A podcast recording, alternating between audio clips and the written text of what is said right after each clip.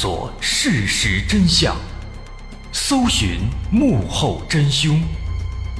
欢迎收听《绝密档案》，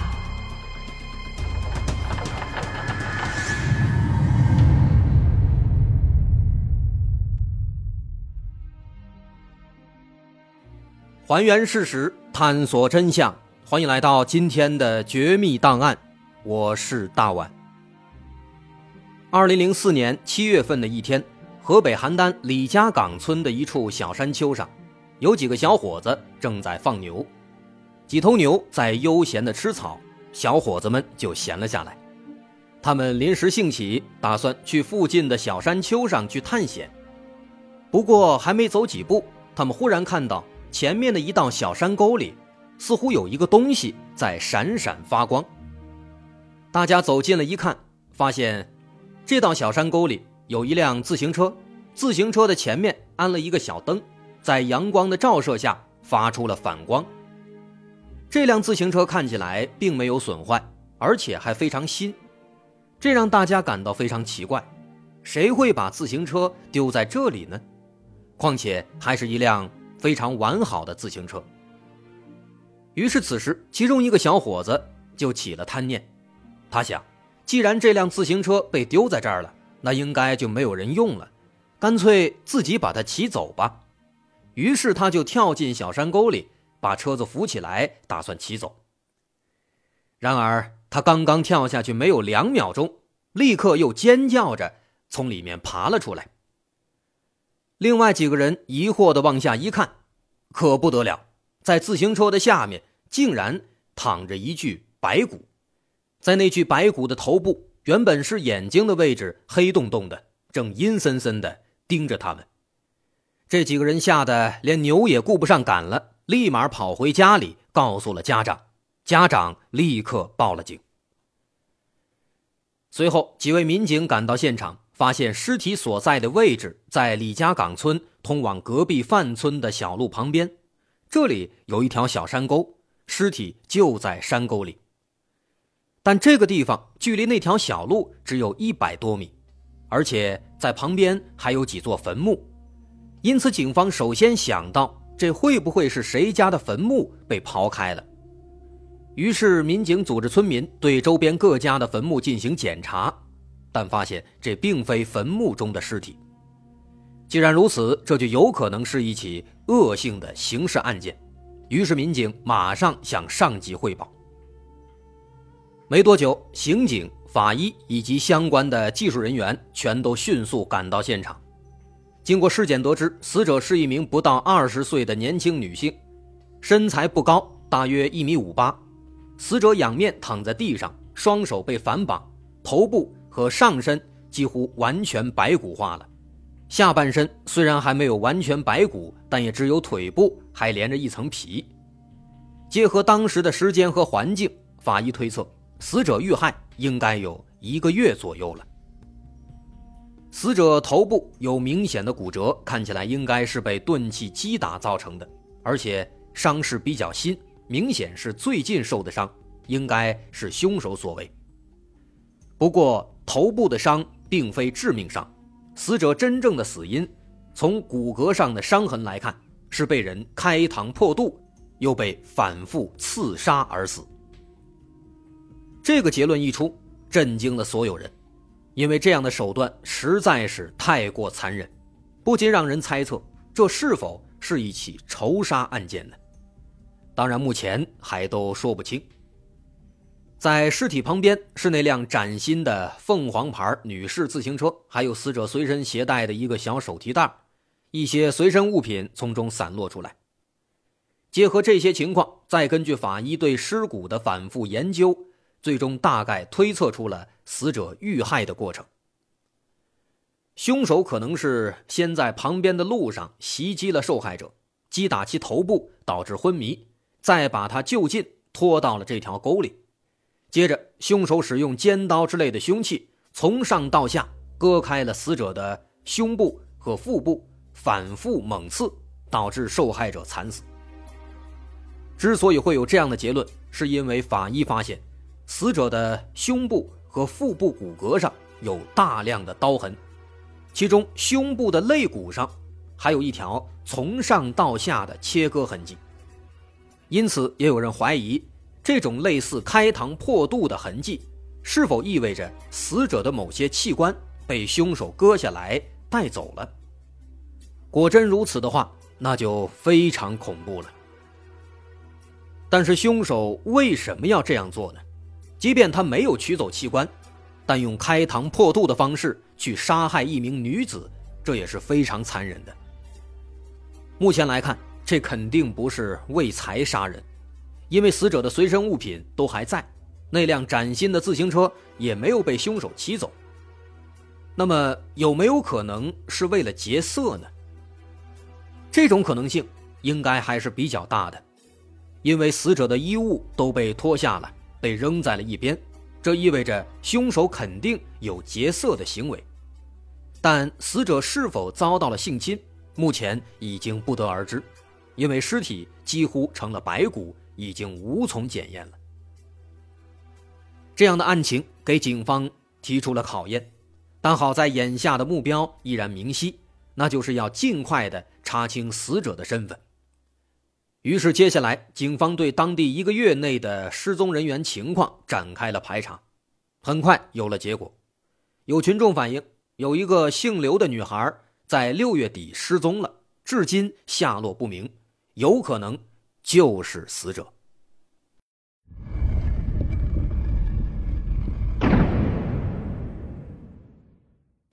警方联系到了这个刘姓女孩的父母，通过现场对衣物、自行车以及尸体的辨认，最终认定死者就是他们的女儿，这让他们悲痛欲绝。这女孩名叫刘丽，只有十八岁。她家住在附近的刘庄村，她在镇子里的一家工厂里工作。六月二十六日上午九点多，刘丽离开工厂，骑自行车去其他村子里找她的男朋友张金，但是一去不回。当天深夜，因为刘丽一直没有回来，家里人连夜赶到了男朋友张金家里，但张金表示自己一整天都没有见到刘丽。无奈之下，刘家人只好召集亲朋好友分头寻找，但是，一整晚下来毫无收获。于是，他们只能一边报警，一边到处张贴寻人启事。可眼看过了一个月了，刘丽依然无影无踪。在这里有意思的是，警方这边还没开始进一步调查呢，在得知女儿遇害之后，在确认了尸体就是女儿之后。刘家的父母直接一口咬定，说凶手就是女儿的男朋友张金。这是为什么呢？根据刘丽的父亲说，张金和刘丽是初中同学，两人从初一就开始谈恋爱了。刘家的条件呢不太好，所以刘丽初中毕业以后就早早的去上班了，非常懂事。张金家的条件呢也不太好，但是张金却游手好闲。一直不工作，全靠着父母。正因为这一点，刘家一直不喜欢张金，但是刘丽却非常喜欢他，经常一起约会。不过就在前段时间，刘丽忽然向父亲诉苦，说张金好像不太喜欢自己了，但到底是因为什么，刘丽也不清楚。再后来，可能因为心里啊确实是没底，缺乏安全感。于是刘丽多次向张金提出想登记结婚，但是张金多次拒绝，于是两人为此经常发生争吵。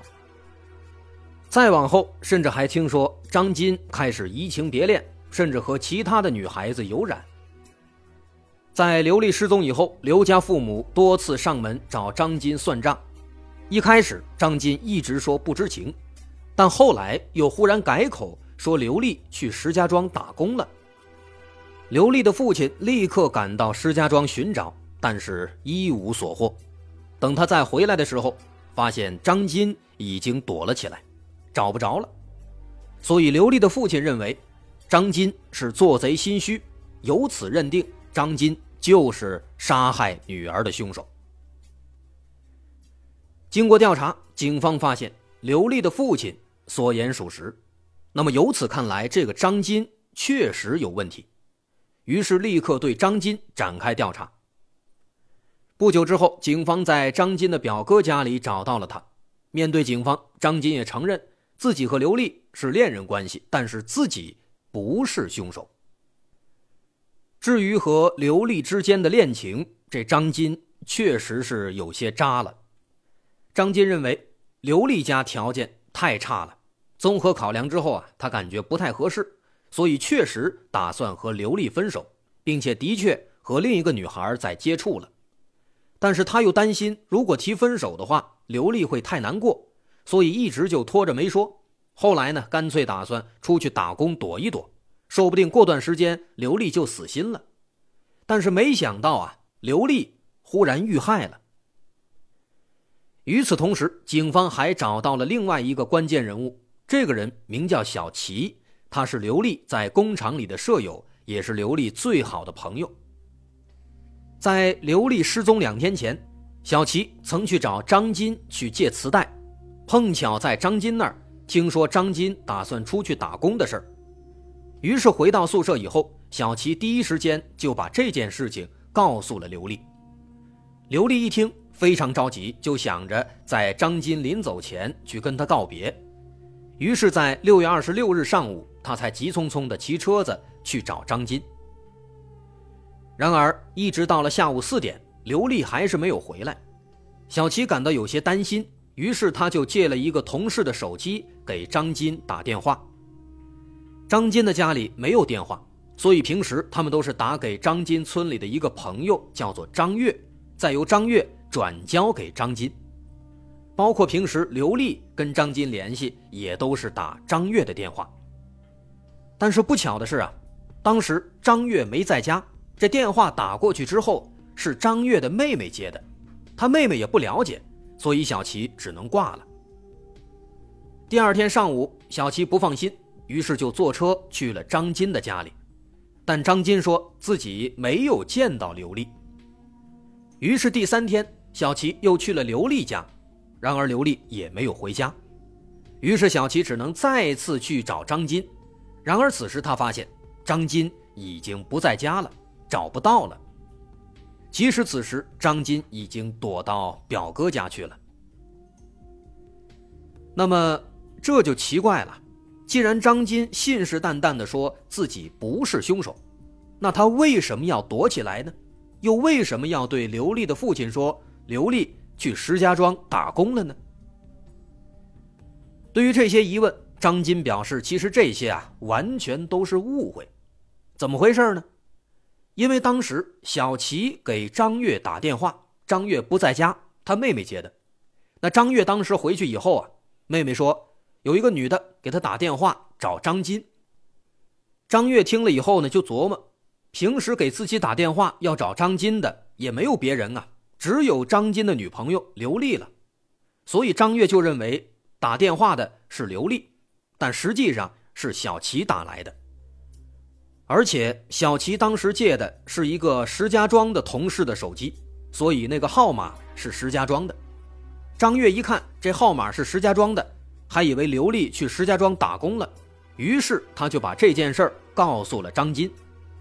当时张金一听吓坏了，还以为刘丽找自己找到石家庄去了，所以他临时改变了计划，不去外地打工了，直接藏到了表哥的家里，直到最后被警方抓住。所以说，这是一个误会。但是问题在于，这件事儿未免也太巧了。难道真的就像张金所说的，这些全部都是巧合，都是误会吗？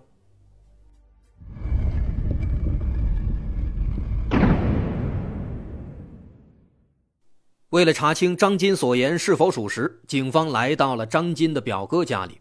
一番调查之后啊。发现张金在案发当天确实没有作案时间。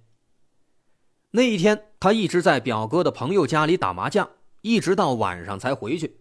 打牌和围观的七八个人都可以作证。那由此看来，这确实是一个误会，张金的嫌疑被排除了。不是张金，那么凶手到底是谁呢？警方调查了刘丽的社会关系，但发现。他的交际网络非常简单。毕竟她只是一个十八岁的农村少女，平时在厂里又比较腼腆，所以几乎没有朋友，接触到的人是非常少的。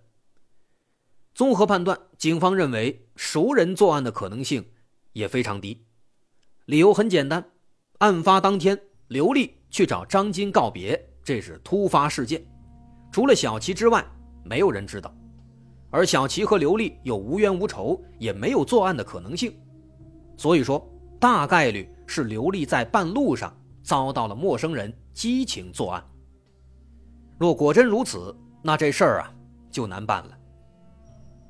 为此，警方在附近展开了地毯式搜索，希望能够找到有用的线索。在距离案发现场不到两百米处，有一栋小房子，在这栋小房子里，警方遇到了两名男子。他们是距离案发现场最近的人。这是两个老头，都是给人放羊的打工者，一个叫张禄，一个叫林志。其中这个张禄他是当地人，白天在这给人放羊，晚上自己回家休息。而另一个叫林志的，他是外地人，这栋小房子是他的工作地点，同时也是他的住处，所以说他是距离案发现场最近，也是。一直在这儿的人，在警方走访期间，这个林志提供了一条重要的线索。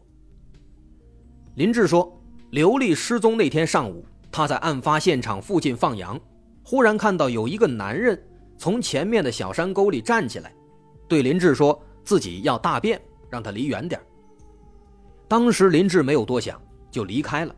但是后来得知这里发现了一具尸体。他就感觉这事儿有点奇怪了。当时那个男的，他刚刚好就在发现尸体的小山沟里，这未免也太巧了。而且当时自己离他其实本来就不近，起码有二三十米，但那个男的还是让自己离远点这确实非常奇怪啊。那么听完了林志的描述，警方认为这个男的确实是比较奇怪的。好在林志的记性不错，他大致回忆起了那个男子的体貌特征。这男的身高大概在一米六五到一米七之间，身材比较魁梧，本地口音，穿着一件浅色的短袖。那么目前来看，林志提供的这个人应该就是现在最有价值的线索了。那么这个男子他会是凶手吗？其实不久之后，警方又在一名女子口中得到了一条重要的线索。这条线索和林志提供的情报可以说是不谋而合。具体是怎么回事？杀害刘丽的到底是谁？他的目的是什么？案件的真相可能会让很多人感到意想不到。我是大碗，稍后下节咱们一起来揭晓答案。如果您喜欢，欢迎关注我的微信公众号，在微信搜索“大碗说故事”，点击关注即可。我是大碗，稍后下节咱们再接着说。